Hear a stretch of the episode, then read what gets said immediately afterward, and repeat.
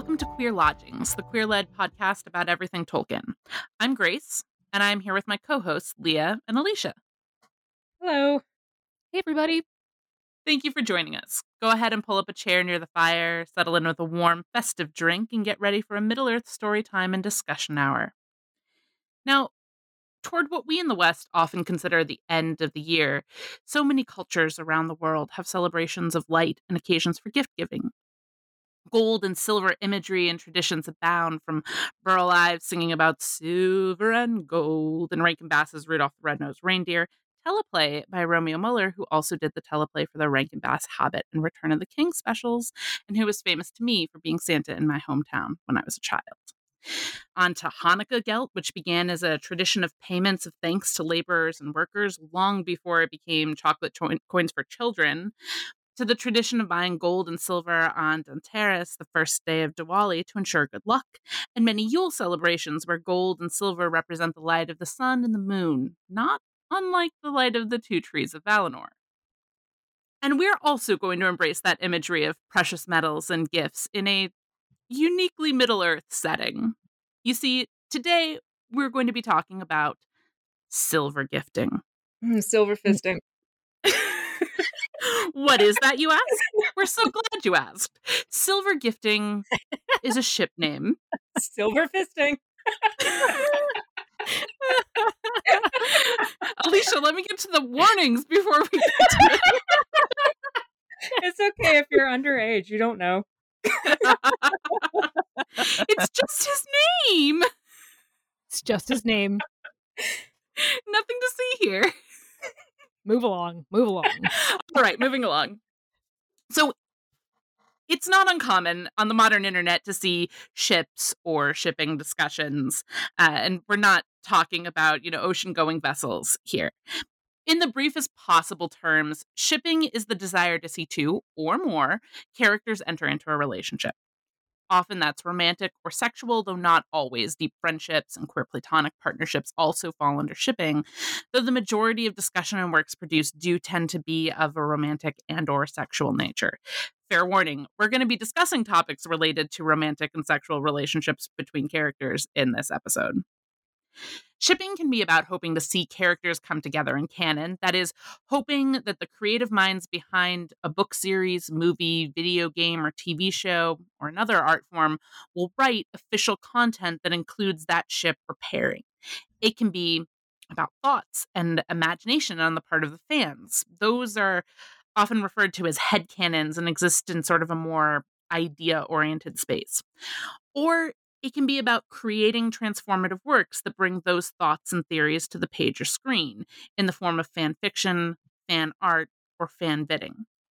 Those are all transformative works, which the OTW, the Organization for Transformative Works, draws upon the words of the U.S. Supreme Court to define as a work which is transformative from original source material.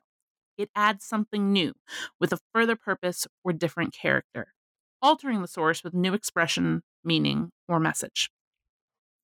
They give examples to help us understand what a transformative work entails. Things like retelling a story from the villain's perspective or writing a story about a celebrity in a way that illustrates something about current attitudes toward celebrity or sexuality. There's a rich and complex history of fan works in their present form that stretches back decades to Star Trek fanzines in the 1960s and reader response criticism uh, beginning in the 1970s. It's generated academic study and archiving projects that are deeply impressive. There are scholarly discussions being had as to how to categorize various fan works over time and whether they count as quote unquote fan fiction specifically.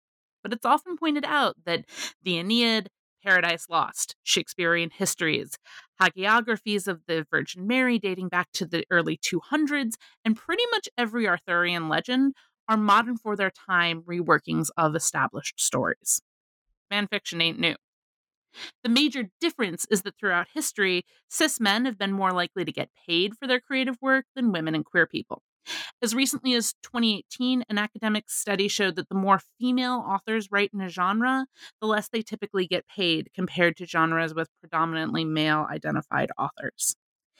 I have a graph in here that was part of that that write up of that study And we'll put a link to it in the show notes. But just suffice to know that this graph that charts the relationship between gender and the in genre and how much the writers in that genre make is really just a study in how to turn a scatter plot into an arrow pointing at no money.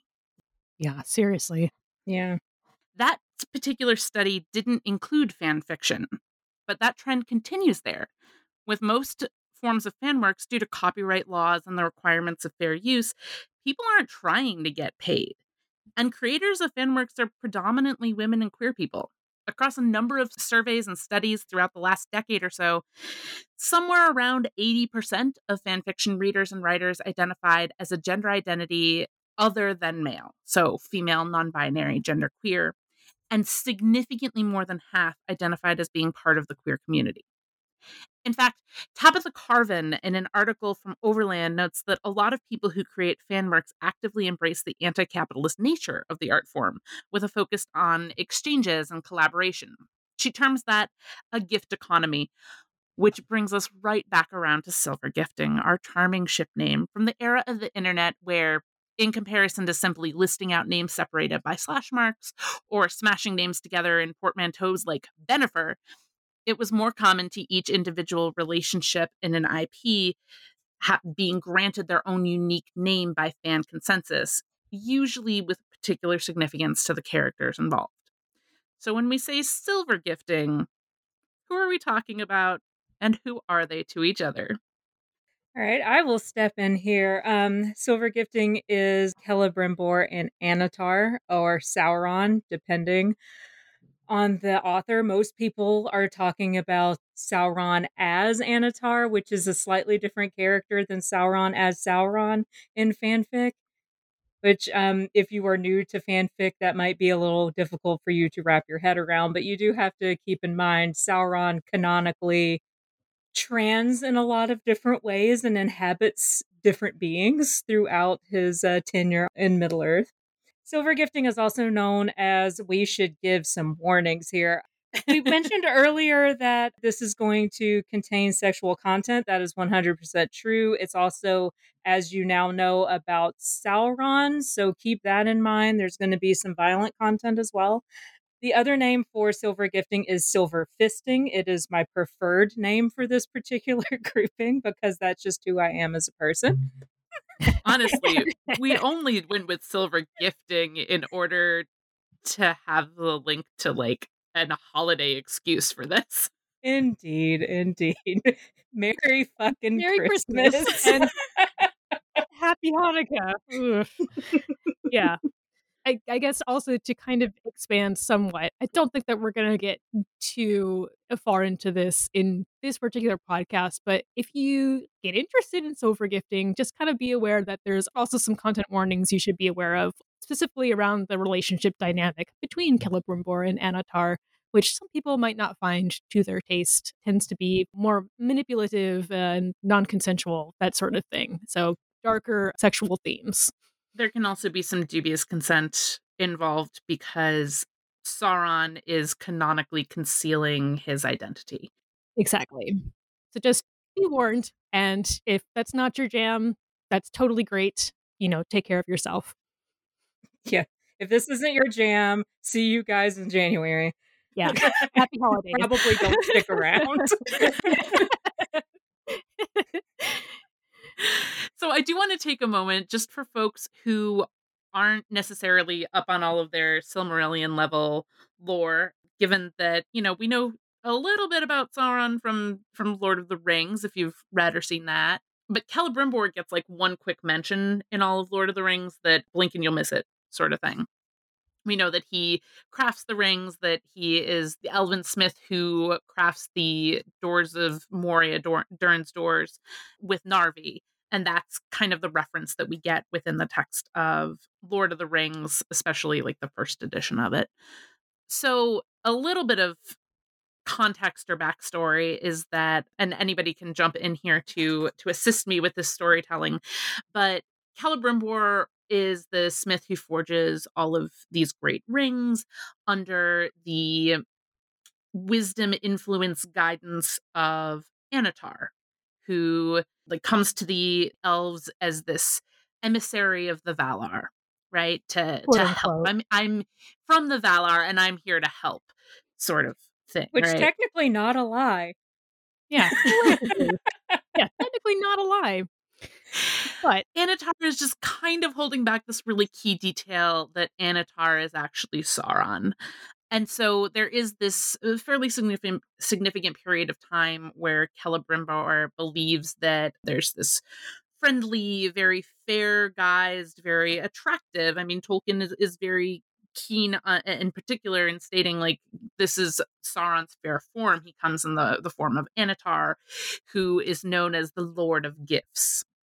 So that's where the the gifting comes in here as well. So there's this long period of time in the canonical timeline where these characters do meet and interact and have time in which to develop whatever type of relationship, which, as we know, does kind of end up in not a great place with a lot of war and death and terribleness.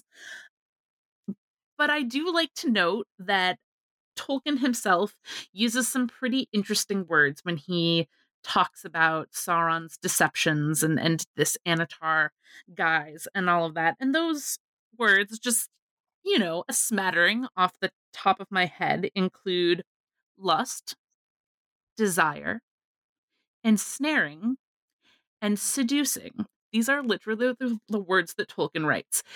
So there's certainly some basis for fandom to sort of latch onto this and look into trying to contextualize what that relationship might look like and why events may have happened or recontextualize events in like alternate storylines. yes, with rabid fervor. Those those four like, like those little words like seduce and and lust especially. It's like uh, you can spin whole worlds off of that. So, of course, fanfic writers being what they are, they do. And people will sail a ship on a lot less than that. Like how Oh, yeah. many ships got sailed off of one hug between Thorin and Bilbo? so many. So many. Yeah, I will say that this isn't actually a, a really common pairing. It's not a really niche pairing, but it's also not like a Bagginshield, which is Thorin Bilbo. I mentioned it in the Galadriel episode, actually. It's about the same popularity as uh, Galadriel Gandalf. Yeah. I think as I was looking today, I saw about 680, 690 fics with this pairing listed. There may be more that have the the same characters and explore things that people aren't categorizing as a ship, but that ship tag on the Archive of Our Own has about 685 fics. Wow. Archive of Our Own, if people aren't familiar, is a an archive of fan works that is run by the Organization for Transformative Works and really just seeks to archive fan works on the internet and, and make a, a place to to house them safely.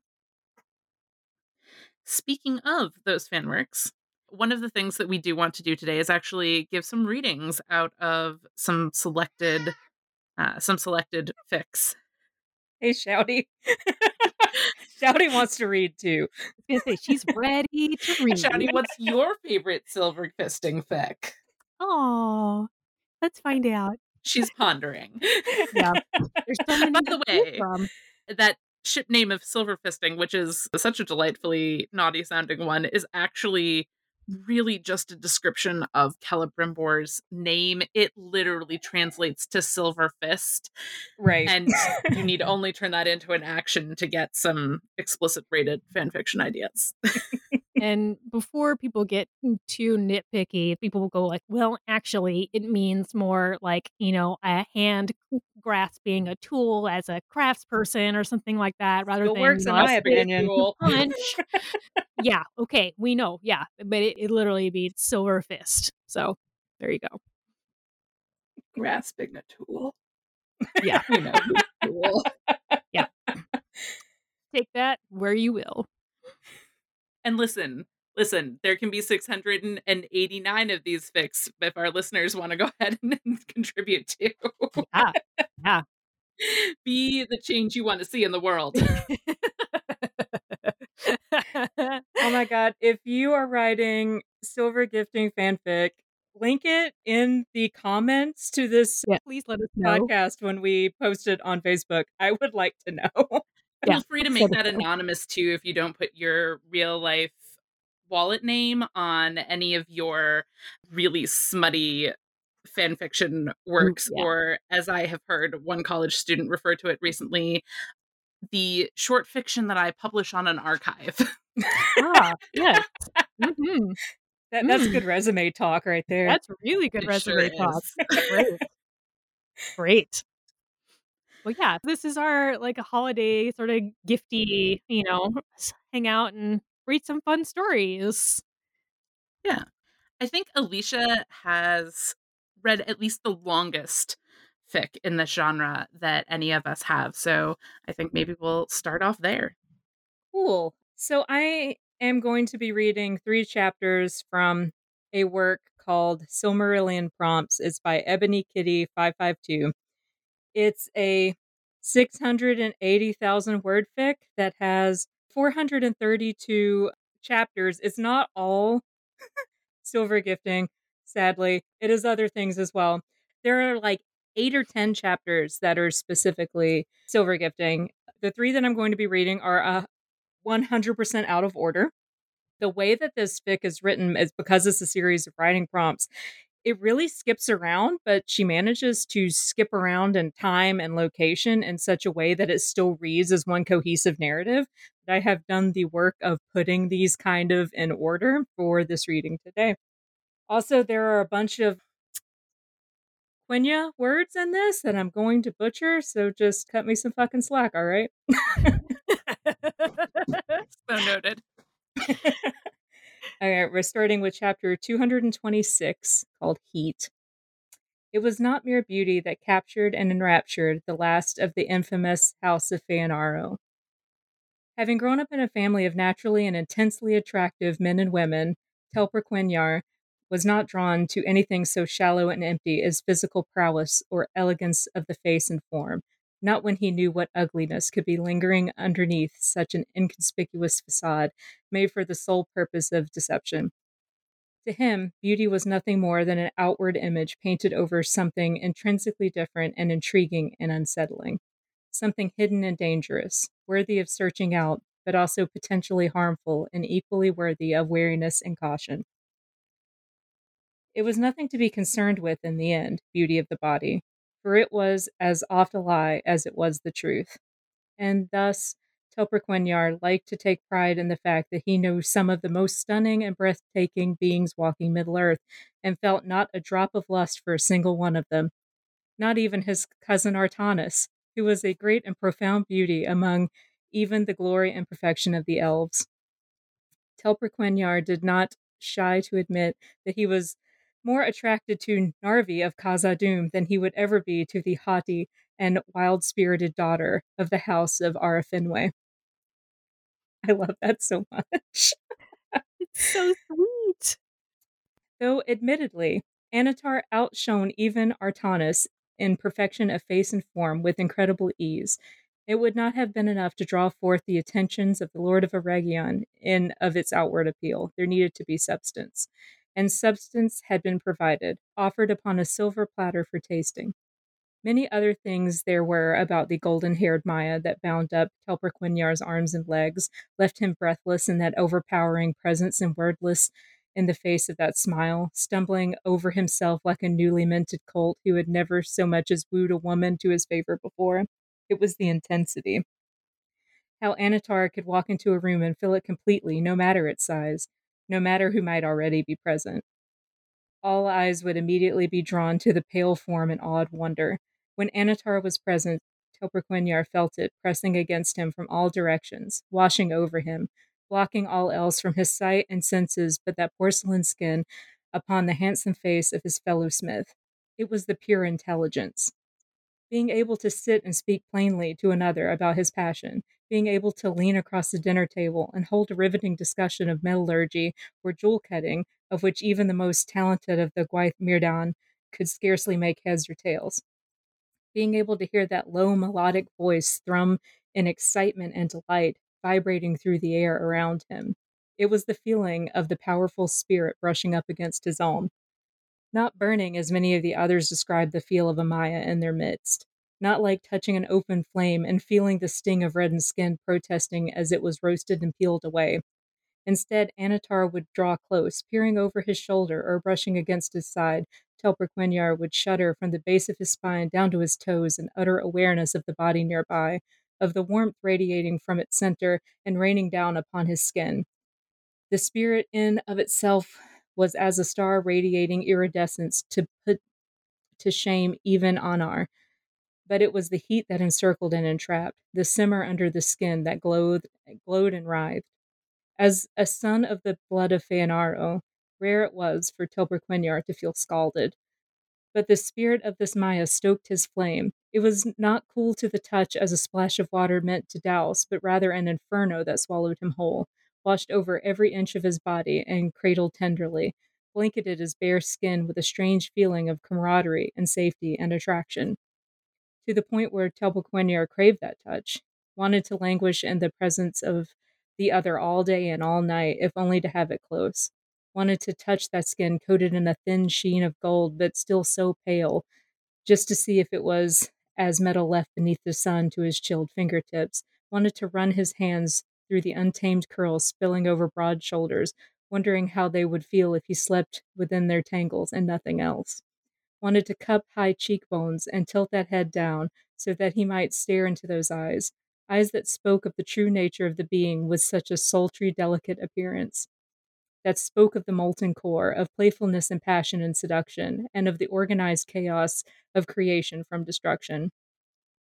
Eyes that left the elf panting and shivering in the darkness of his be- bedchambers when sleep eluded and his body itched and trembled, eyes that had the elf imagining them, looking down upon his coiled and impassioned form from above as they. It was an obsession.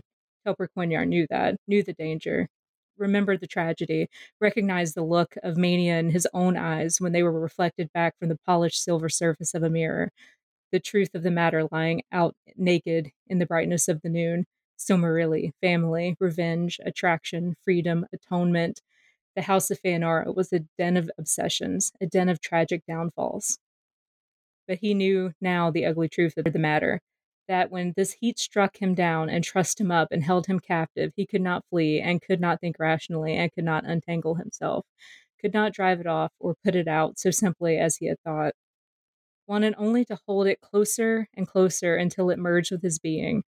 If this was what Turcafinwe felt when he looked at the Lady Luthien, Telperquenyar knew he could never again think his uncle a possessive psychopath because it was agonizing, this want, the very thought of allowing Annatar to slip through his fingers, of seeing that glorious visage smiling crookedly at another, that warm that warmth of spirit wrapping his arms in an intimate embrace about someone else. Telperquenyar knew the taste of true obsession, of the blood of his kith and kin, the fey gleam in the eye that led Feanaro to the sin of slaughter and the reckless passion to bind, charge, and to battle uh, the overwhelming pull of lust toward another person that could not be quenched or stifled, only be fulfilled or remain tormenting and unrequited, the heady pleasure or desire to protect what mattered most, even at the cost of honor and reputation and sanity, even at the price of eternal damnation and the smear of innocent blood across pale warriors' palms. When he looked upon Annatar, he felt the fire in his own blood ten times more fiercely felt the possessive desperation, the willingness to do almost anything to grab hold with unshakable fists, and it was within his reach, watching and waiting in the depths of fire opal eyes, if only he could reach out to touch and pray that he did not get burned. Woof! Man! oh my. oh my. I'm like fanning myself. Wow. All right. Would you like to discuss this now or let me read through the other two? oh man. I think we should discuss and then we can kind of break it up into to bits. Yeah? Sure. Yeah. Yeah. So, Grace, uh, we've been having some conversations back and forth about what we like in a, a silver gifting fic, and what are your thoughts thus far? I don't know. I don't think I've formed an opinion on this one yet because my my opinions on what I like in silver gifting fic are still pretty nebulous. It's not actually, even though it's the first pairing that we're talking about on the podcast, it's not actually one that I had read that broadly in. So I'm I'm still getting familiar with the content and what there is. In a general sense, though, I know I like like trope inversions and things like that. So I'm excited to see where this goes and how things get reframed from our initial understandings. Yeah, I will say that I really like that he brings up Galadriel and Narvi here. Yeah, me too. I, I, I don't like the overuse of French words, and that is such a fucking nitpicky thing, and I know that. But like every single yeah. time I see a word like visage, I'm like, all right. I would definitely like to see more silver fisting fics lean on the like Annatar's appearance being usually at least depicted as a very like light-haired elf or whatever and Celebrimbor's at least in one version of the legendarium his canonical feelings for Galadriel that are not reciprocated mm-hmm. and then you know where he may take that in terms of you know Celebrimbor has a type oh yeah yeah yeah yeah yeah, I hadn't thought of that. That's a good point. yeah. Yeah. I I was really digging the uh the the fire imagery and some of the other like the obsession sort of callbacks to his family especially Feanor and all of his his kin of course like the the history of Middle Earth is sort of defined by their obsession, I guess. And you know, it's kind of one of those themes I think that in, in Tolkien that becomes something that's so that's so fraught and so it, it becomes very complicated and complex when you kind of try to pair this idea of obsession with something like really deep romantic feelings as well. Yeah, we didn't actually mention it when we were going over who Celebrimbor is, but he is Feanor's grandson. Yeah, he's the son of Curufin, and he's also sort of like the lord of the smiths of Eregion. He and it, we kind of glossed over it. He did forge the three elven rings, which is probably his, I guess, his greatest work. But he had a lot of aspirations towards becoming as eh, creating works that were perhaps as famous and great and renowned as that of his grandfathers. And that's a theme that I would, I kind of would, would love to see embellished more in some silver gifting fics and explored is like how does Annatar sort of take his knowledge and history of his family and stoke those fires of ambition and aspiration and how does this bring them closer together in wanting to create something great like the two of them want to create something really great for Middle, for Middle Earth.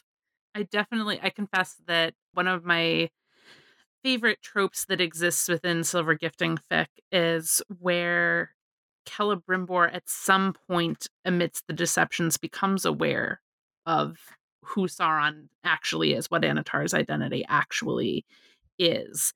And like makes a conscious choice to either believe that he's changed or give a second chance or whatever. And and in some fics that is supported and there is a happy ending or a happy for now ending.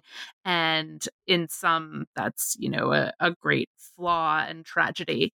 But that addition of agency is something that I definitely find fascinating within the options for this pairing. There is an author's note in one of the fics that I was looking at that is basically just like, listen, there are so many different versions of what this could be within the legendarium. And it's written so loosely with so much space. There is so much room to envision all the different ways that this particular story could have played out. And I yeah. like that. I like those like mirrored parallel options and all that. Yeah in in one of the chapters I'm not reading today, it actually goes into why Celebrimbor started making the elven rings, and he started Ooh, yeah. with the ring of fire as a love gift to Sauron, and in making that ring, that's when he found out that Sauron had betrayed him. Oh my god! I kind of love that. Yeah, that's yeah. awesome. Yeah. Okay, I told you before we started the episode that I was going to confess to one of my frustrations with silver gifting, silver fisting fic, and I will Ooh. do that now. um, because it kind of relates to this, like these making of the rings and all of that. I have not read every fic on Archive of Our Own in this particular pairing. So if listeners do want to correct my assumptions or find me the things that I have not found, but it seems just like a tremendous missed opportunity to me that Sauron and Celebrimbor make rings together. the one ring. A ring which changes size to fit the bearer as Sauron's will. And I have seen absolutely no instances of using the one ring as a cock ring, and I think this is a problem. Yeah, I It needs to be agree. I was gonna say, are you serious? There's got to be at least one. There's 680 something. There's got to be one.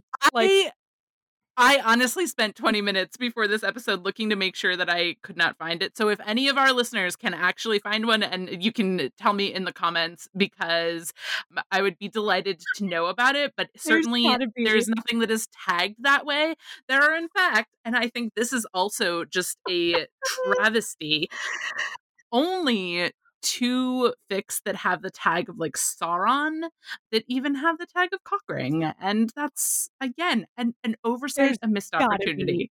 Internet, you are failing us right now. We cannot be the only three who have thought this before. Like, no, no, no, Right. no, no. I, I simply cannot. I mean, maybe that. everyone else has the good taste not to write it, but okay, so if one were to Google Sauron cock ring, in the first line that comes up on Google Images, are oh. someone actually producing one ring cock rings?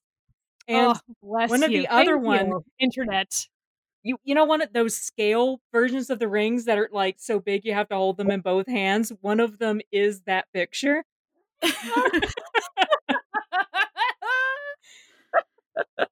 oh, Bless you, Internet. there is a Thank YouTube you. video that I'm not sure I'm going to click on, but it, it has the subtitle uh, Sauron's ultimate penis ring for that corrupting feeling you love.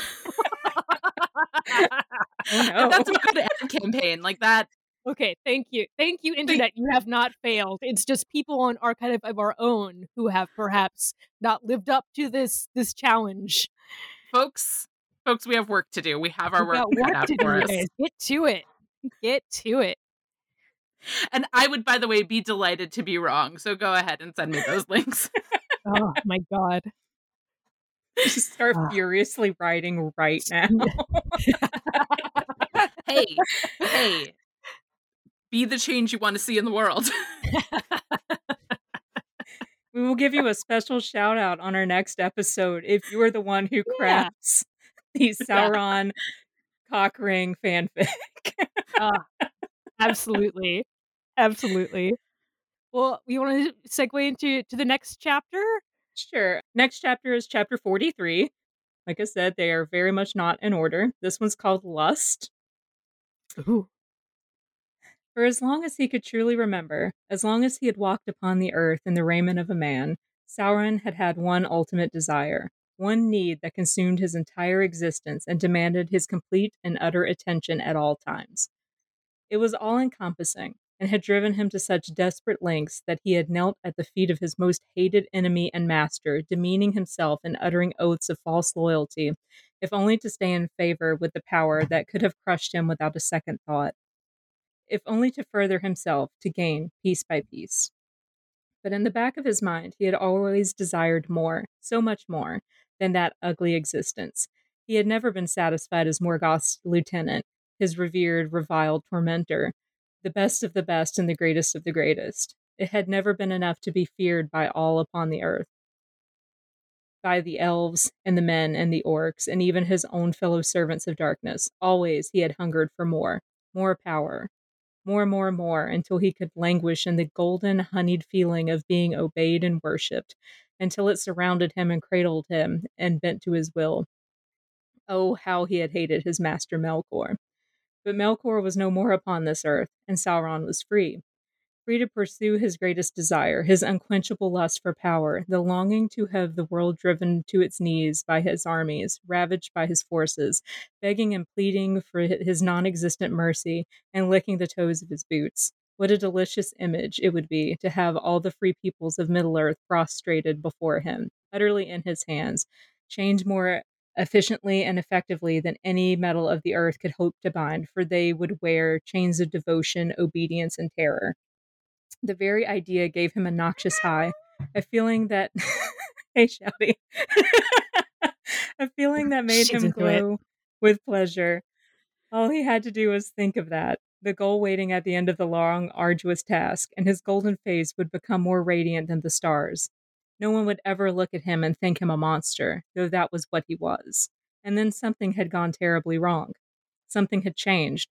Sauron now had a new desire, an unwanted desire, one that nearly trumped the urge to burn and consume and remake and own and everything and everyone utterly. It was but an elf, one elf, but what an elf he was. Tall with a face that would make the Valar weep, with eyes sharper than any spear and brighter than any divine light, the sheer fire that burned within this elf spirit tingled against Sauron's flesh and soul, as if it radiated sheer strength of will and turbulent vehement determination, radiated all he wanted to subdue to his will. This elf was the embodiment of everything Sauron desired and wished to control, wished to contain, wished to chain and lock up and hide deep beneath the earth so it would never see anything but him again, never see Anor, never see Ithil, never see the starry dome overhead. He lusted. Oh, how he lusted. Oh, how he desired. Oh, how he longed to possess. Celebrimbor was his.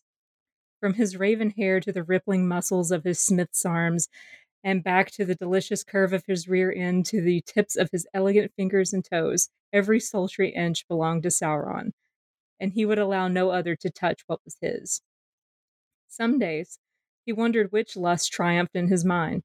If he forgot, even for an hour, about his plans and schemes, about the purpose of the bejeweled rings forged in the fires of Eregion, then he would never admit it to himself. Nothing could be more important than succeeding where his revolting former master had failed, than obtaining all that he had ever panted after for as long as his spirit could recall existing in Ea. Yet, even as he thought such things, things that had once given him unspeakable pleasure, the image of naked, glistening flesh and the sound of hushed, breathy cries would ring in his ears, and Sauron wondered bleakly how this elf had gotten under his skin, would wonder why the image was never complete unless that raven beauty was in his sight. More than anything, he despised Celebrimbor for being everything he wanted. He both hated and loved his dark Noldor, reveled in their time together, and the fucking and the writhing and the joining, but at the same time wanted to slit open the long white throat so oft bared to him in trust just to remove this obstacle this test that the father himself must have put down on his long, winding road to block his stubbornness and obstinacy, his will to dominate, and his lust for greater things than even Melkor could claim to his accursed name. Scowling at such thoughts, he found that he held a deformed, twisted bit of metal beneath his hammer. For once, he had lost his focus, thinking about him.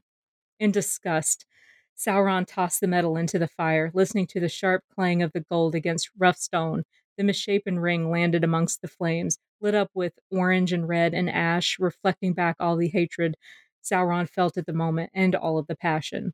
Perhaps it was time to put the final pieces of his plan into motion. What has you so frustrated, Lord Annatar? That voice. Sauron resisted the urge to shudder and glare as he faced the elf that haunted his dreams and all of his waking moments without thought or effort. Celebrimbor truly was a sight to behold, any man or woman would be lucky to have such a bedmate. And in the firelight, with no shirt to cover his sculpted body, with sweat streaming over a heaving chest and lithe muscle, he was the epitome of tantalizing. The lust panged. Nothing of great importance. He lied as easily as he breathed. What brings you here? Eyes met his, and the look in them was all too familiar, even though he was a Maia. Even though he should have perfect control of his being, the heat still bubbled in the pit of his belly like lava as such a half hooded look of pure longing and promise. What temptation had the father heaped upon him? Had he been one to lament, Sauron would have been weeping for the shame of his weakness at only a heated glance. I was looking for you. But how how could he resist such a blatant offer? Even now, he felt himself drawn away from the forge and the fire and the twisted gold in the flames, the promise of his dominion over all beings lingering lost in the darkness of the horizon just beyond sight. His throat was dry and tight as a gentle, cool touch burned at his forearm. Sauron allowed himself to pull that body closer. So I see, he replied, his voice low and hoarse, reverberating with the power of his fury and need. The body against his shivered delightfully. So easily, that face and that form consumed his thoughts, and Sauron could not help but wonder if this divine creature truly was a test laid out by the Father himself to put a stop to all of his plans and schemes, to halt the corrupted fallen angel in his tracks, to cage him with bars more solid and terrifying than any iron or mithril. Because if he had to choose between the lust for power and the lust for this fiery spirit, he could not say with any certainty what he would choose, and that instability racked him with his first taste of fear. Intense. Intense. Indeed. So yeah, this kind of speaks to something that and again, like I'm somebody who doesn't read like a lot of fic, like period. So I'm coming to this like I don't know, I guess fresh, quote unquote. but it's sort of like like one of the things I like I liked seeing explored in silver gifting is just how much like what's going on in Sauron's mind as he's going through this. And there's a couple of really interesting places that I think different authors will go to. Like here, like this author is going to like, oh, he's he's really in love with Celebrimbor. Like his feelings are both extremely real and something that he's really, really angry about. And like he he does not like that he's in love with Celebrimbor and you know there are other other authors who will kind of explore like how his feelings are pretty completely not genuine and that it's all sort of a, a particular manipulation on his part and that there's no reciprocation between Celebrimbor and Sauron. So yeah, it's really interesting to kind of see how how folks explore this what what's going on in Sauron's brain when he's there in Eregion for so long. What's going through Sauron's brain as he's making his lover into a blanket? Spoiler alert, man. I mean, it's like I think something that I have been kind of thinking about lately when we were talking about this episode was like how there's definitely vibes of the TV show Hannibal and the the ship of the murder husbands of, mm-hmm, Will and mm-hmm. Hannibal and how terribly toxic that relationship really is and how much fun it is to ship those two together because they kind of have these same sort of feelings where it's like, oh, I'm really scared that I have real feelings for this person because they're a, a monster, but I, I can't deny that there's a really powerful connection between us. And with with with the murder husbands it's like they kind of bring out both the best and the worst in each other and it's really hard to distinguish the line between those two things. And i sort of feel like this is kind of an interesting dynamic to to go to with silver gifting is like you know do they bring out the best in each other? Do they bring out the worst in each other? You can ask such interesting questions about how things go right and how things go wrong and yeah. the tensions between that uh, and fiction is a brilliant place to ask those questions because Murder Husbands is not real life relationship goals. Yeah, yeah. but one of the things that's very fascinating to me in something like this, where canonically the characters have a lot of darkness and pain and harm in their overarching storyline, there is a lot to mine and pull out and ask questions of and to explore in either leaning into those tropes and complicating them or inverting those tropes and doing something unexpected with them in either way. Yeah.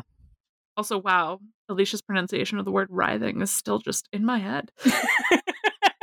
oh no. like, I think I probably would have skipped over some of that phrasing and terminology as I was reading. Like I would have like kind of, kind of gone too fast for it. So hearing it read out loud is kind of cool. Yeah. Yeah. Yeah, I'm reading it different because I'm having to slow down to, you know, read it with my mouth because I read much faster than I can actually fucking talk, right? And like, Yes. yeah, I am definitely picking up one. I'm picking up something that I don't like in the way this particular author writes. There's repetition that really stands out to me when I read it out loud that Mm. doesn't when I'm just reading it because I glance over it. Yeah, but some of it's real good. Like she she doesn't quite hit the lyricalness that Tolkien's writing sometimes gets to, but I think like occasionally she she touches it and it's great. Yeah, yeah.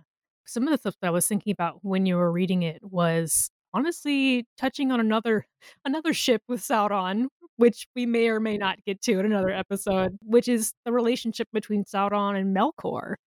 I'm mining this fic for Angbang when we get to that point because Sauron Sure. and Melkor's relationship in this fic is real good. It's oh man, And I that is a relationship that that Tolkien explicitly states is seduction. There are different ways uh linguistically that seduction has a linguistic importance and all of that and there there has historically been a an element of deception to it, but that's a, a pretty notable connotation that a lot of academia tends to shy away from because these are stories about men and the seduction must mean something different of course of course They were It- just it- pals. yes. Yeah.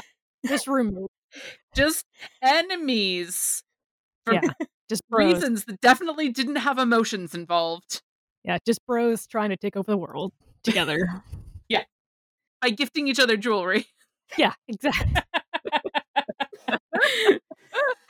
it kind of brought to mind this author was kind of moving through um, Sauron's thought processes about how his lust for power is still like this driving force, and how it was also a driving force for his master, and kind of how like that sort of translates into like he wants to be the master. You know, he doesn't want to be the one who's submitting underneath somebody else, and I definitely think that there's uh some very kinky elements to explore in that relationship and also in silver gifting for sure because it's Sauron we're talking about whose entire motive really is this this power whether it's power for complete domination of the of the earth or it's for complete sort of remaking of the earth? Like what are his goals in seeking this power? And it it seems like it kind of can get a little bit fuzzy about how it manifests a bit but i don't know. It's just like thinking about like how that relationship between melkor and sauron is sort of directly impacting sauron's relationship with celebrimbor in terms of somebody in power over another person is really really making him pause and think about what's going on kind of twisting him up. He Sauron could definitely use uh just a little bit of a refresher course in BDSM etiquette, though, because right now he's a little bit of a bad dom. oh Uh, yeah just just not not not quite where we need to be on the negotiation piece of everything just yet. Enthusiastic consent uh, is something that I don't think that Sauron is very aware of or very um Not in a sustained sense, like not No. long term arcs. He struggles with that, I think. yeah, yeah. And again, that kind of harkens back to some of like the issues that I kind of have between some people's enthusiasm for particular ships, like the between Melkor and Sauron, and to some extent with silver gifting is kind of this uh, bypassing or sort of ig- ignoring some of these power dynamics that are that are at play and some of the more dubious consent that can kind of arise with some of the some of the relationship dynamics. Okay, so silver gifting AU, where they are in Fifty Shades of Grey. Oh my god. Je refuse because it's so accurate. Damn it. oh my god. That ugh. Ugh, ugh. Nope. It's almost one to one. Christian Grey is yep. Sauron. Christian Grey is Sauron. There was that previous Dom who really like fucked him up, and now mm-hmm. he's mm. fucked up relationship with it, and he's got to learn how to do all the etiquette things correctly. Oh, and there's a lot of stalking and Oh my god. What's, oh my what's the. Middle Earth equivalent of creepy helicopter ride? Nazgul? I don't creepy Nazgul ride, I guess. oh. Like really, you solve that you solve that equivalency and you've got it. Oh, oh my, god. my god. Well, it, it, would have to be a dragon, yeah? it would have to be. It could be a dragon. yeah. yeah. Oh like that came to my mind and I was like, this is brilliant, but also it makes me very sad. now I've just got like an image of Sauron and Celebrimbor doing this dragon ride a la like Aladdin and Jasmine. I can show you the world. oh fuck and me. Damn it, Alicia, this is cursed. yeah, so the preview for our next episode, I'm just going to post like Sauron and Christian Grey, and that's it. like, his hint. Wait, no, can we do the meme that's like corporate would like you to find the difference between these two pictures? pictures. Yeah. the same picture. I'm doing that as soon as we get off this call. Brilliant. Oh my god. Oh yeah, that's brilliant and terrible. Oh my god, terrible. You know, we've been saying it's Twilight fanfic all this time, but we were all deceived. we're all deceived. No, Fifty Shades is Twilight fanfic, so it is still Twilight. God. Oh, oh man. Please, if you're listening to this right now, and you weren't quite following the conversation we just had about enthusiastic consent and being a bad dom and i don't know aftercare we didn't mention that but that's also very important. Like those are real things and 50 shades of gray is a depiction of abuse as is silver gifting in general is a depiction of abuse and it's cool if you like that and that's your thing but it is not a good thing to base a relationship off of it's not relationship goals or or aspirations for sure yeah. and that's kind of what i was sort of getting at with some of my issues with angbang which is the the ship name for melkor and sauron i feel like there's so much stuff that goes terribly terribly wrong in the way that some folks want to i don't know like rehabilitate that relationship or I, again like i said kind of bypass or completely ignore what's what's actually happening it makes a huge difference to me when an author knows and is very obviously aware of the issues at hand and either I mean definitely tag things appropriately, label things appropriately, but either is very clear in that knowledge and the reader is aware that the the author knows of the problems even if the characters struggle with that or where the author sidesteps some of those problems by changing events and shifting things so as to uh, to have a different contextualization of that so that there are ways to enjoy you know a happier for now ending or whatever where maybe Sauron doesn't go on and and forge the one ring and use it to murder everyone and what have you. Yeah. There are different ways to, to write things and just have that awareness so I appreciate yeah. when authors do that. I enjoy those much more. Yeah. And again, like not to yuck anybody's yum, but I just kind of want some self-awareness and some reflection in in my fic about what's really going on and some thought given to to folks who are reading it and to where people might be taking things and educating folks on what is strictly in the realm of fiction and and fun to keep in the realm of fiction and what is good to bring out into your real life and your to your real relationships. Yeah. I mentioned earlier too, fiction is a phenomenal place to explore and unpack some tropes and concerns and, and thoughts and all of that. And that doesn't mean that it's advocacy for those same things occurring in real life. 1000% One yeah, fiction being fiction is really, really key. Uh, again, Sauron and Celebrimbor as canonically written, not relationship goals. No, I'm sorry, guys. It's not. it doesn't end well. Chapter three, Alicia? All right. Chapter 47 Disaster. Around them, the darkness curled and twisted, blackening the world to Celebrimbor's eyes with the rising of the new moon. It was nights like this that he had once despised, that would remind him of the curse that lay heavily on his shoulders, that kept him apart from all others, isolated, alone. But he was not alone. Safely, he was wrapped in powerful arms, cradled, comforted, warm. A familiar chin, square and sharp, rested atop his head. Every time he blinked, his eyelashes brushed the delicate skin of his lover's throat, blue veins visibly throbbing so close that he could count the pulses. About him, the thick musk of sex twined with the other man's natural lavender scent, perfuming their room so intimately it made him shiver. Annatar, his beloved, his one, the only one he would ever love with all his soul. He had become used to this comfort wrapped around his body, holding back the chill of shards of memories that he never wanted to piece back together. He had become used to the presence at his side, driving back the knives that waited in the dark, the nightmares that haunted these chambers, waiting to ensnare and devour him, protecting him. But tonight he had felt no rest, felt no comfort, no protection was to be found in this embrace. Celebrimbor held still, hardly daring to breathe, where he lay entwined with Annatar, golden hair blanketing their glistening bodies.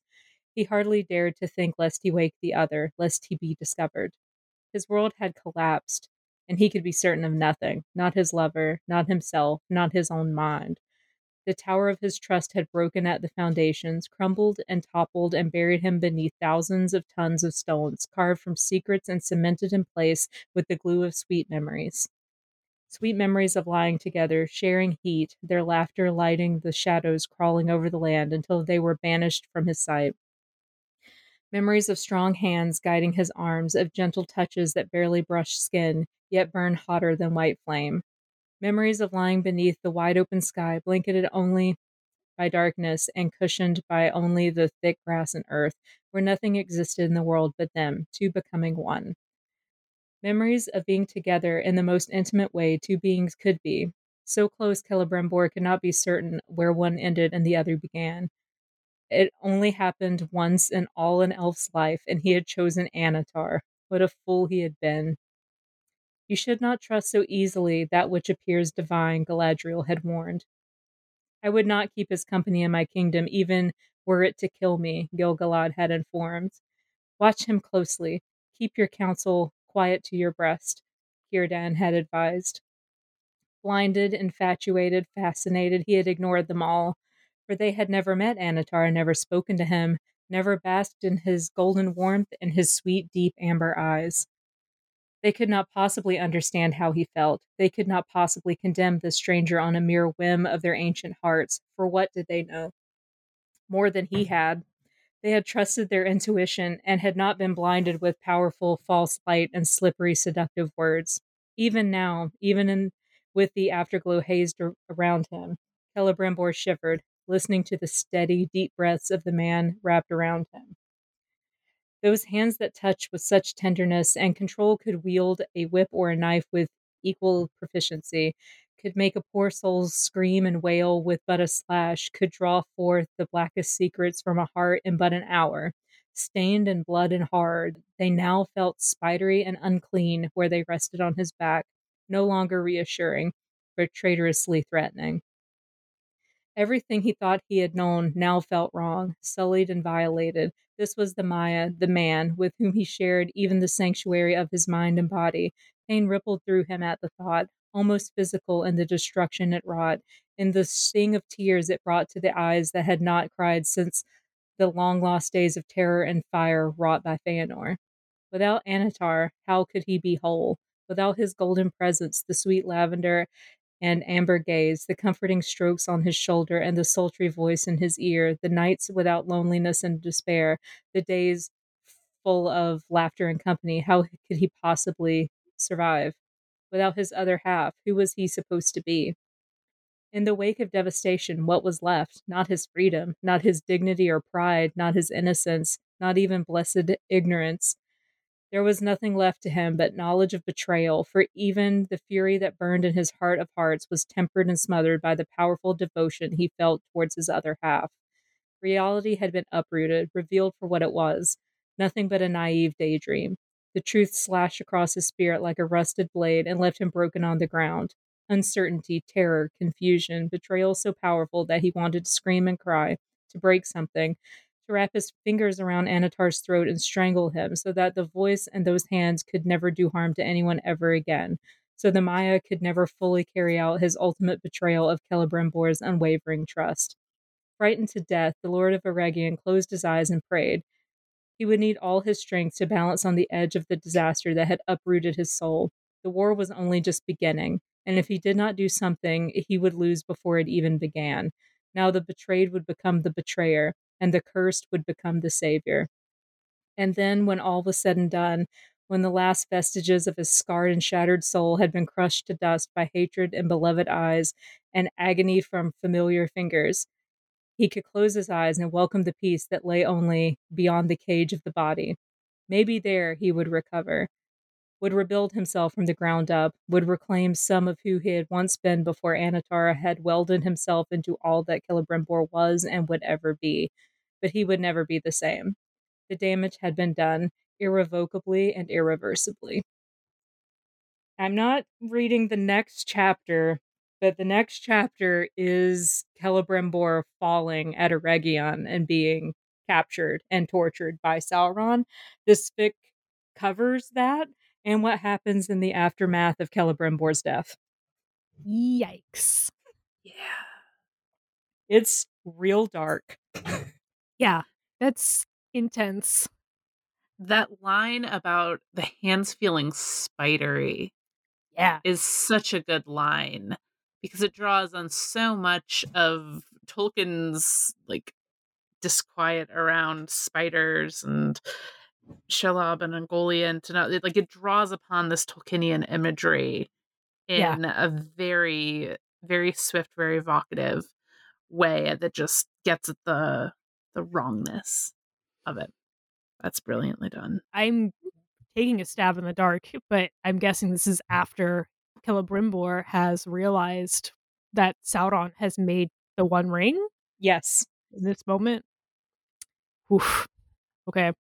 I do have some questions about why he's in bed with him after he's found that out, but okay, that's that's a question for another time, perhaps. In um, this particular fic, did he know that when he like got into bed with him this time or did like was that a realization that he like awakened with there's some ambiguity into the in the timeline and uh, about this specifically because of how this is written i okay. am almost positive that this is after he has made Narya and realizes that he's been betrayed, but I'm not a hundred percent sure whether this okay. is the awakening of his suspicions or the after the proof or like he actually is like, oh, you're wearing the one ring, you know? Okay. Yeah.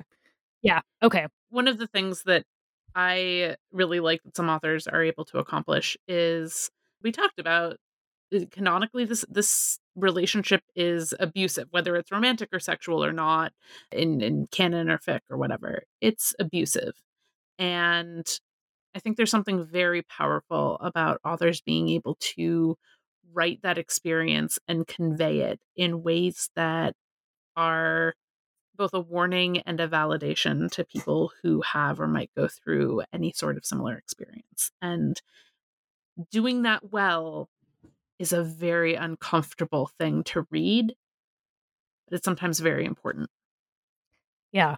Reading about this particular kind of trauma, and especially like I was thinking about, you know, when this author was kind of reflecting about how Celebrimbor could, could possibly come back from this kind of trauma and how it, it might not even happen until he's he's literally dead like he he might not ever get the chance to do this he might never heal from this that's whew, that's rough to really process and to read about and it's also something that's really like important and cathartic i think for a lot of people and I I feel like fanfic is it's one of those mediums where it can feel really safe to process trauma and to to move through trauma and talk about it in a protected sort of way and in a way that feels very validating in a way and honors the experiences that you've gone through and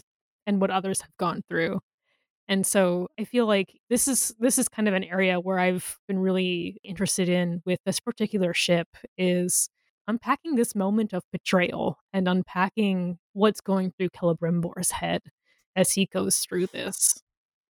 Yeah, and I I think that even I'm not 100% sure of the gender of this author, but I am willing to bet this is a woman or someone who is assigned female at birth because there is so much socialization surrounding sex and betrayal that girls get that boys don't and I Yeah. see that here. Yeah. Yeah. I mean, statistically, 80% of fanfiction authors thereabouts are women or a gender that is not the cis man. So, Yeah. Marginalized genders. It's like we've been writing this stuff forever because these are the stories that that we have, you know, and the the stories that that we can tell. there's a reason that the particularly large multi fandom fandom archive that has the most preeminence on the internet right now is called Archive of Our Own and draws upon that Virginia Woolf terminology, like a room of our own and all of that, because it's a place for so much of the voice and writing of people of marginalized genders can be archived and accessed and preserved. What drew you to choose these chapters in particular, Alicia? Well, one because I thought the torture chapters were a little bit too much. Um yep. Probably wise. There's another chapter that I was going back and forth about including because it's the aftermath of Sauron having murdered Celebrimbor as he's grappling with the fact that he realized that oh my god no I really love him af- only after he's dead and then he fucks Mm. his way up around Numenor trying to forget Celebrimbor and there's just something about that that I think is beautiful yeah. Yeah. Ugh. and like he's he's honestly he's being haunted by the ghost of well, what his he's perceiving as the ghost of Celebrimbor, and that's actually what ends Mhm. up pushing him to establish Barad-dûr. It's it's an interest it's a stretch, but it's an Mm. interesting stretch. But like Yeah. I thought these three chapters were good because it really sets up where they're both beginning and then at least where Celebrimbor ends. And I think in this Mm. particular ship, the journey of Celebrimbor is really the important one because he's the one who Yeah. really goes through it, right? Like there's not a lot of growth in Sauron in this particular bit of time. Yeah. Well, except that chapter I didn't read about how he dealt with the death, which is it's interesting. Also, a lot of the other chapters that are surrounding this ship, this author has an AU where the entire house of Finwë comes back in the third age. Oh, Shit don't go so well for Celebrimbor. Uh, oh boy. Oh boy. so this was like the least depressing and disturbing chapters that I could have chosen, essentially. They're extremely valid reasons. Yeah.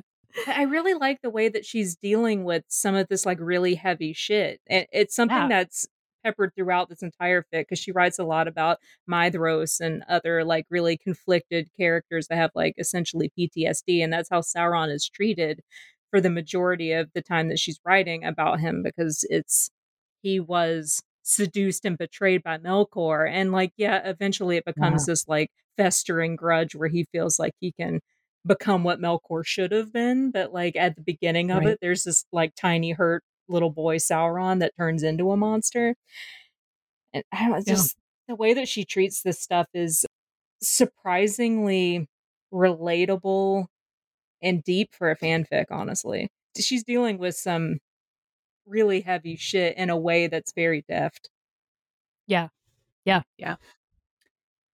I was debating if I was going to read a section of any fanfic. And I think, yeah, I think honestly, there's a section that I am going to read partly because this was one of the the first fics that I read in this pairing that it like made me question what tropes and roles and and all of that I sort of mentally assigned to the different characters because I I tend to think of this relationship in kind of exactly the same ways that the fic that Alicia read lays out like Sauron as this manipulative abuser and Celebrimbor as earnest uh, for lack of a better word victim who doesn't perceive what's going on until it's too late. And I kind of have a hard time looking at any sort of happy ending for the two of them given how canon turns out and and kind of what could you do that would that might shift that or change that aside from just like ignoring a lot of stuff?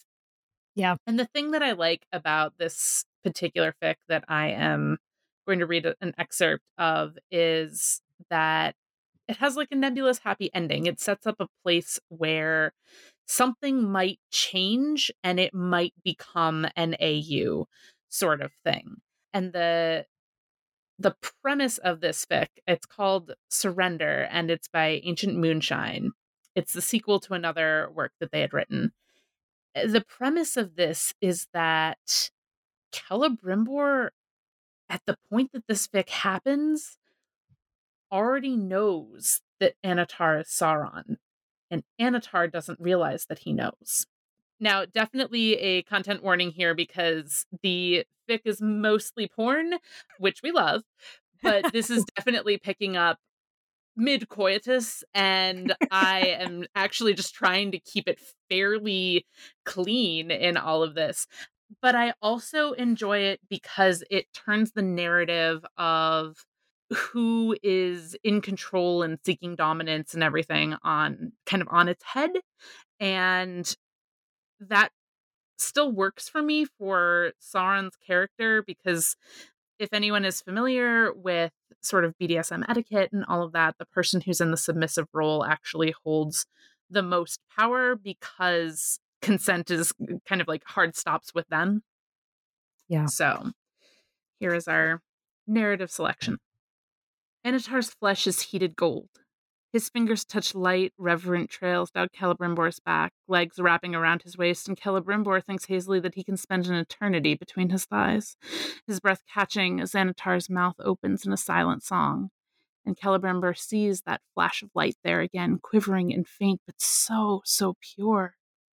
A trembling flame that Celebrimbor cups between his hands as he kisses him, firm and hard and possessive, like he was daring Morgoth to return from the doors of night and take back what now belongs to Celebrimbor.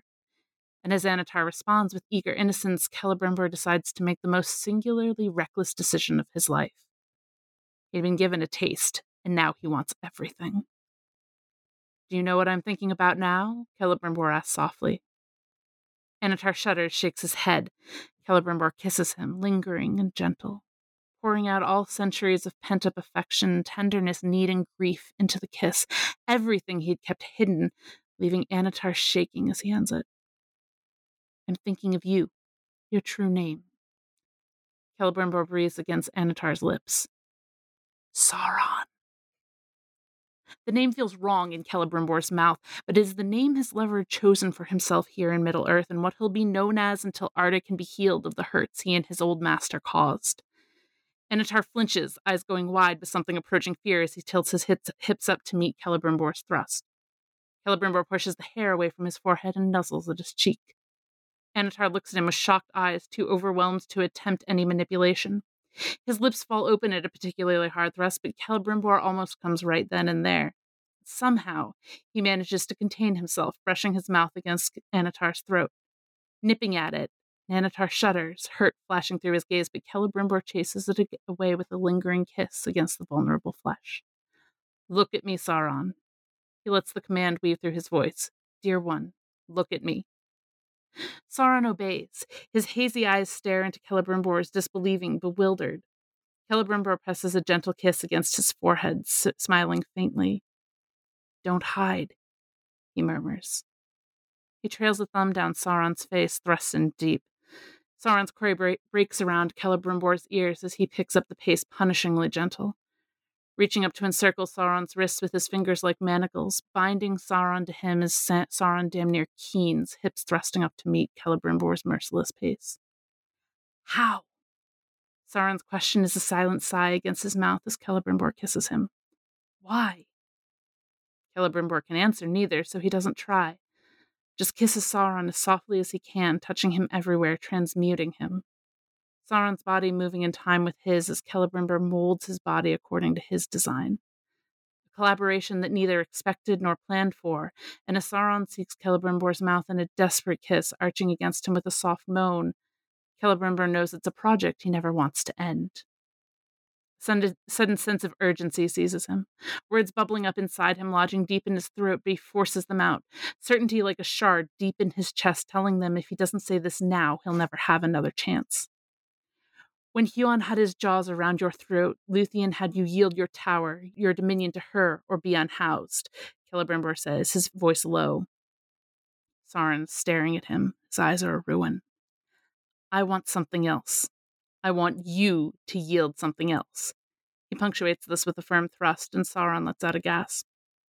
Celebrimbor had escaped his grandfather's oath only to bind himself with his own, and he can feel the weight of it hanging between him and Sauron, binding them ever closer.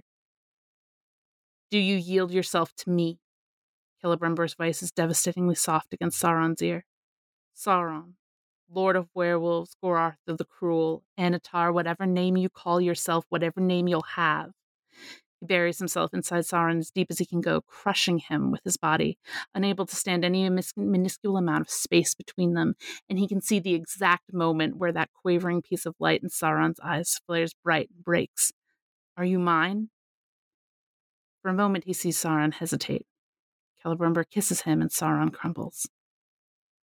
My lord, master, small tapering cry that tears out of Sauron's throat as he comes is answer enough, and Celebrimbor lets out a broken breath as he lets go.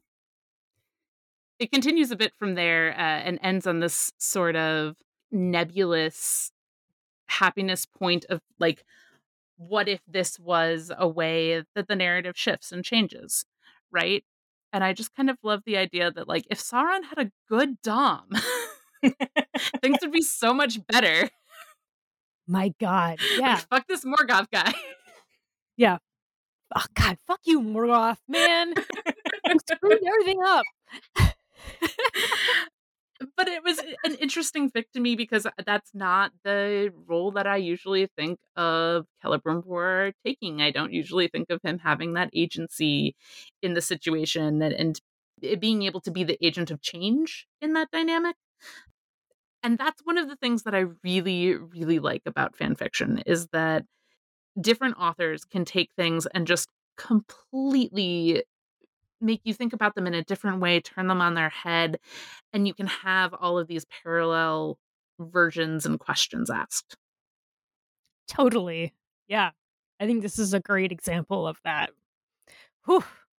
I'm like, again, I'm like fanning myself. that was the least spicy part of that fic, by the way. no, man. Good goodness. My goodness. But yeah. I think that that's such a, a great example of how transformative works work in that way and how you can really question power dynamics and really question the, the particular relationship between these two and really turn them on their head. Yeah. Mm-hmm. And I think that there's so much room in a lot of Tolkien's characters to be able to play with that sort of thing because that's not out of character for Celebrimbor. He's the grandson of Feanor. Obviously, he has that Yeah. within him, right? Yeah. I think one of the things that's really key for me too is that within fandoms we end up with headcanons, right? We end up with ways that we think of a particular character as being. We have ways of thinking of a particular character as being and the the ways in which they interact that are in character. And sometimes that's more a a reader conceptualization than it is within the original text and we can go back to the text and take things a different direction and that's really cool Yeah. I love being invited to to think about things differently and to really like like the best kind of fic i think really makes characters into full people who are complicated and do contradictory things and give a much fuller view of like a full person who has like a full interior life and a complex and confusing and weird like way of being and i love it when when fic sort of invites me to really go back and rethink about my own conceptions and how how what i'm reading is more of a reflection of myself than perhaps what could be interpreted or seen by somebody else that is one of the beautiful and also uh, terrible things about doing reader response work. yeah. Because like the the basis of doing reader response work is that there there is no canonical text essentially and that every single reader what they get out of a text is the canonical text which is is something that's really hard to wrap your head around because a lot of people will read a book and what it is that they picture in their head that movie that is what's canon to them and they don't understand that every single person who reads the book has their own paintbrushes mm. and paints as it were to make their own movie in their head yeah.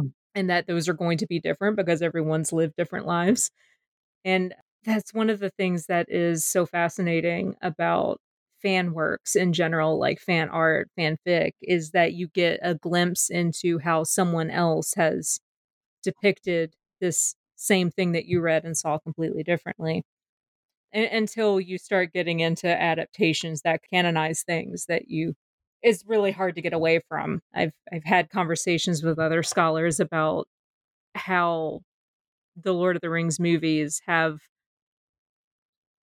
both made better and worse the the fan sphere because it canonized Viggo Mortensen as Aragorn and Ian McKellen as Gandalf, and it's really hard to find depictions of them where they are not those particular actors in the case of art, or they're not portrayed the way that they were in the movies in the case of fic. Yeah. Which it's one of the things that's so cool about the Silmarillion because it's probably never going to be adapted or if it is, it's probably going to be after we're all dead. I can't imagine the estate's going to give up the rights to it.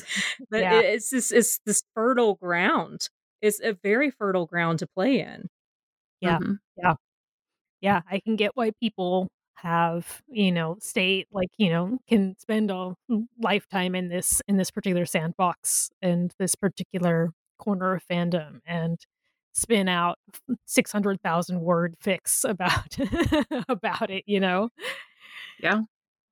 One of the things that's really notable to me with this particular pairing though too is that no, we don't have, you know, a film of the Silmarillion depicting all of this. We're still pretty unclear on where like the Rings of Power adaptation is going to do some things, right. although certainly right.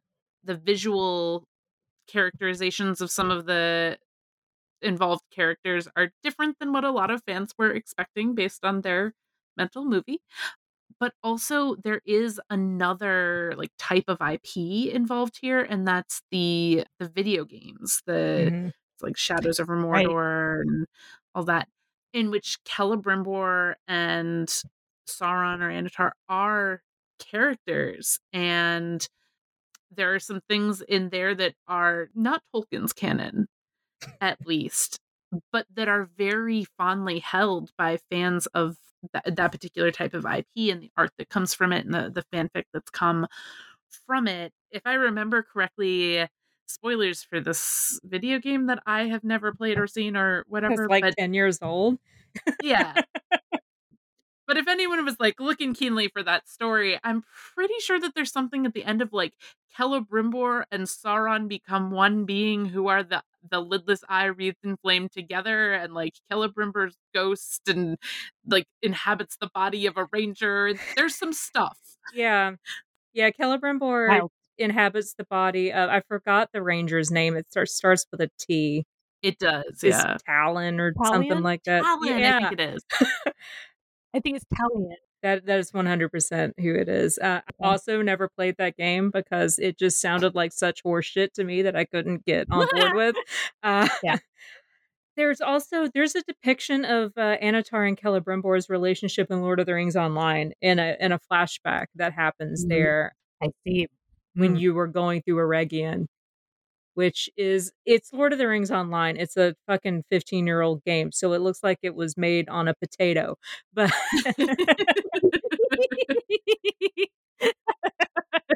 you get to watch Sauron as Annatar walking into Eregion the first time and meeting the elves, and that's kind of cool. That's very is cool.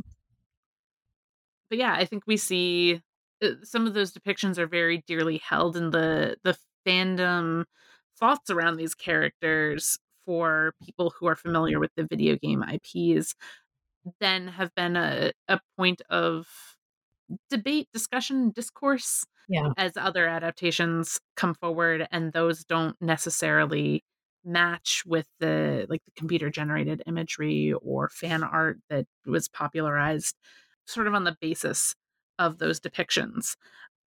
So I think that's, that's another just interesting piece of the puzzle for this particular pairing where there there is this sort of like mid-level popularity visual depiction that Yeah.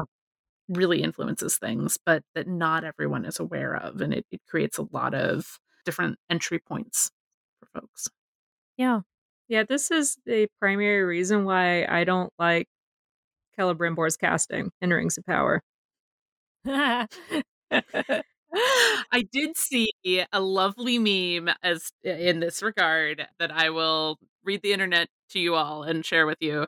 Uh, it was just someone on Tumblr had said, "Listen, mad respect for all of the people who are shipping like Grandpa Celebrimbor and hot young thing Sauron. That is exactly the thing that I'm the into it. producers wanted to to avoid, and you are doing it anyway. And like that is God's work. Yep, I'm super into it. I, oh my Not God. gonna lie, I'm super into it. I'm like elves with wrinkles and timeless immortal Maya who looks like boy band. I'm kind of like, oh, cute. I wouldn't mind other like old elves. Like fucking make make Gilgalad old. Make Círdan old. Círdan looks old. He's got a fucking beard. He's the only elf that does for whatever fucking reason. Thanks, Tolkien, You're for just throwing that out like, there. an old man beard and not like a little hipster stash. Okay. Yeah, he better like win the fucking beard off thing that like people do, like spend like years like preparing their beards for. He, Right. Man, yeah. Every dwarf is not over here just like flirting with Círdan because his beard is beautiful, Being we have a problem. Being like, what do you use? But yeah, like I just I wanted my my hot Celebrimbor and hot Annatar because I have been all about this ship for an embarrassingly long time. You're you're absolutely valid. and they shat all over it. Amazon shat all over my ship. I totally hear you. I totally hear you. Do we want to kind of wrap it up in some kind Yeah. of neat, neat? I was going to also make a comment just about the nature of fan fiction because I love transformative works. I think that they're amazing and very cool and really allow us to dig into a fandom and interrogate it and, and really ask deep questions of an IP. And sometimes there aren't deep questions and it's just smut and that's great too. Yep. Um, or it's just like this delightful little curtain fic of like this little moment that's that's left to the side and, and that fills in the gaps and that's all delightful but there was a couple of quotes from the article that i talked about earlier that had cited the the study about sort of compensation for authors in various genres and was going on to talk about fan fiction and tabitha in here makes the point that john updike rewrote Hamlet as erotic fan fiction from the point of view of Gertrude and Claudius. That was one of the the examples that she pointed out in the article of like transformative works that have existed at other points in time. Later on in the article, she makes the point that you will see some bad fan fiction too. And you could say that the difference between the categories of published homage and fan fiction is quality, but John Updike, though, I just like that snark and sass and um and just pointing out that the the argument that that fan fiction is not good because it's free is really not a valid one. There's amazing stuff out there. It really is. It may not be everyone's taste, but that's okay. Yeah. There's lots of flavors of tea out there. Yeah, and like that, that it's an inherently of lower quality because it's not published or whatever, or that it's it's it's made by people playing with other characters or you know things that they haven't created and generated of themselves. That's a thing that a lot of people use in a really derogatory way, like eh, talking about Rings of Power. You know, they're all like, "Oh, it's just you know fanfic," and they're they're using that word and that term specifically to, you know, demean and diminish it because fanfic is, in their eyes, inherently unworthy of your attention and of your consideration. And that's absolutely hands down not true. And it's super as we've kind of have kind of hinted at, like marginalized genders have been sort of taking fanfic into really new and beautiful places because we haven't been able to see ourselves in what's being published. And that's changing slowly, but it, the fact still remains that the vast majority of fanfic writers are of marginalized genders, and there's a reason for that.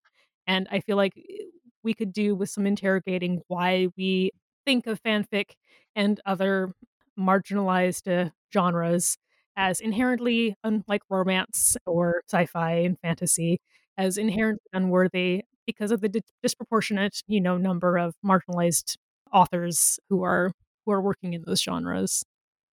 Yeah, I think it's a particular disservice to people who write Tolkien fan fiction because we've all seen I'm a 12 year old girl writing a 10th Walker fanfic. We've all seen that and like just random portal fiction and but like totally. even even that stuff even when it's not very good and it's obviously just someone cutting their teeth on writing it's still someone cutting their teeth on writing like that's yeah. how a lot of fanfic comes into being is someone wants to write but they don't know how to build out a world themselves they dabble in an existing world and those yeah. people end up becoming very good writers. There are a lot of, of really good, like Tolkien based fanfics that one are very well written and two are so well researched. There are people mm-hmm. who write mm-hmm. Tolkien fanfic who know more about Tolkien than I do, and I fucking write academic papers on Tolkien. Like, there are people who know more about the Silmarillion than I'll ever know in my entire life. Yeah. You will find fanfic in Tolkien fandom where the author's note is almost as long as the fic itself. Like, Absolutely. I love it. I, I used like these three words, and here is the translation of here. Eh, some of the author's notes will be like, I wanted to say this in Khuzdul, so I learned how to fucking write Khuzdul because I'm writing dwarves oh, fucking each other, and they have to be able to say "you're mine." So oh, here's God. how I did that, and here's what it means, and here's the actual gloss of it. Like that. That's so much fucking work it's so fucking cool. I I love it. I love it so much. Like, yeah, it's, it's so like the dedication, the creativity, the heart, and the love for it. Like that's uh like I I feel like that that's like it's such a wonderful gift that that people give freely and without compensation out into the world. And yeah, yeah. I I'm so here for it. There are such interesting pieces too that like there's a different skill in writing fan fiction where you need to be able to synthesize and incorporate information in ways that bring the world to life in a way that if you're writing your own original fiction, you are only bounded by what you have previously written. Agreed. But if you're writing in a world of fan fiction, whether that is Tolkien or Star Wars or I don't know, like My Little Pony is a big thing. There are fandoms that are devoted entirely to uh, stories and appreciation of bands and and things like that. Oh yeah. The level of knowledge that you need to have and research and be able to incorporate seamlessly is a skill that is often overlooked. So like I think of that example in the fic that I read like there's a reference to Beren and Luthien and this past set of events with Sauron. I think of the fic that Alicia read and there all of the information about like Morgoth slash Melkor and like these veiled references to Ungoliant and Shelob and the the spiders in Mirkwood and the Hobbit and, and like all of this is being drawn on and incorporated very deftly to evoke all of those connotations, but also be completely understandable if you've just glossed past it and you don't have that context as a reader. That's some skill. Like, that's not just laziness or whatever people like Robin Hobb accuse fan fiction authors of or whatever. Like, that's uh that's some work. So totally, totally, yeah, that's writing. That's what writing's all about. You know, there's a reason that all of the the authors on Archive of Our Own are like Hugo nominated and everything. The the archive itself was Hugo nominated, and I I do not recall. I would have to fact check myself on if there was any award given or whatever. But yeah. it's because that writing is real and interesting, and there are still published professional authors who also go and post their fanfics. So absolutely. So how do you guys want to tie it up? Well, shit, I hadn't thought of that part. we hope that our little gift to all of you of our thoughts and impressions on fanworks and this particular silver gifting ship uh, is appreciated and keeps your your thoughts warm through the holidays and uh, we will see you all in january keep your thoughts so so warm, so very very warm, so hot, so spicy, very very hot, very warm, like the fires of Mount Doom. Warm, Power, yeah, like the fires of Mount Doom or sexy Annatar's body, hot. Yeah. Wait, what was the line that Alicia read out about? Like I don't know, like Celebrimbor's oh, derriere yeah. or whatever. Yeah, his rear his rear end. Oh yeah, hot as as hot as Celebrimbor's rear end. Oh. I think it was smooth actually. I very specifically chose something where they weren't actively fucking. that's, that's, what Grace wanted to bring. So exactly, exactly. He chose the least spicy part of that fanfic, and I specifically, specifically avoided words that, for me, take it take me out of the narrative of like very specific words about body parts that I feel yeah. mm. like characters in the second age would not think of themselves that way. Yeah, yeah. But that's a personal author choice, and like it's not my choice when I write historical fictiony type things, but you know, more power to other folks. Um, yeah. So yeah, I, I yeah. avoided the incredibly spicy parts. Okay. I'm glad that we got to have some holiday spice in our silver gifting episode cheer. anyway. Oh, our holiday cheer. Oh, oh my god. so sweet to be clear, I am dressed 100% as a school marm right now, and I'm delighted. I, I was going to say, I was going to. I was going to ask you about your sweater a little bit well, later. Dressed but... as as an absolute school marm of a a lady with like an Icelandic cardigan. Uh, yeah, yeah. But yeah, what an ending to this episode. What an ending. kind of an ending, and now we're just chatting for 15 minutes. So, okay, so hold on. So, hold, so like, Tim gets to make sense of this. I was gonna say, try, I'm going to try to help out uh, editor Tim here. We hope to kind of dip into some more fan elements and shipping elements. We keep going in this podcast because that's a big part of our, our fandom, and we love to explore this kind of wider world of Tolkien and our fan experience is the relationship between Tolkien and the people who read him. So hopefully we get to bring you more episodes like this. And we hope that your holidays are warm and peaceful and that you get lots of rest and whatever you celebrate or you don't celebrate brings you joy and peace. So, uh, Alicia, do you want to read where folks can find us?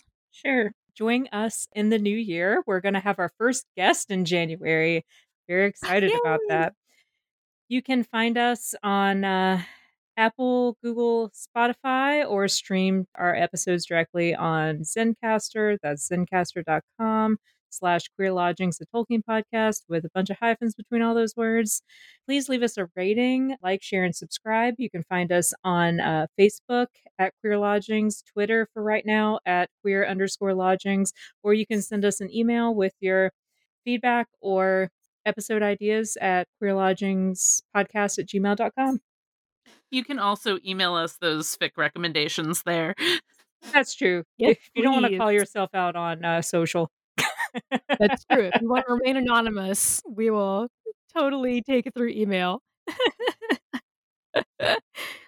Thanks, everybody. Bye bye. Bye. Bye.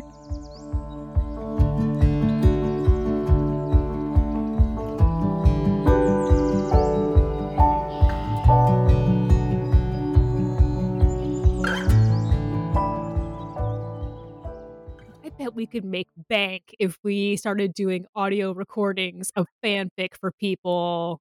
I bet that you that is cannot make bank. market- You are you are in fact not allowed to make bank. God damn it! You're right. also, I promise you, I promise you that you do not want to get into the podficking drama that exists. Ah, yeah, no one wants that. No, right. no one needs that. you're probably right. Damn. Like you know how I go to drama like a moth to a flame sometimes. I don't go into these quarters. I just watch a couple of my friends and I'm like, how fascinating.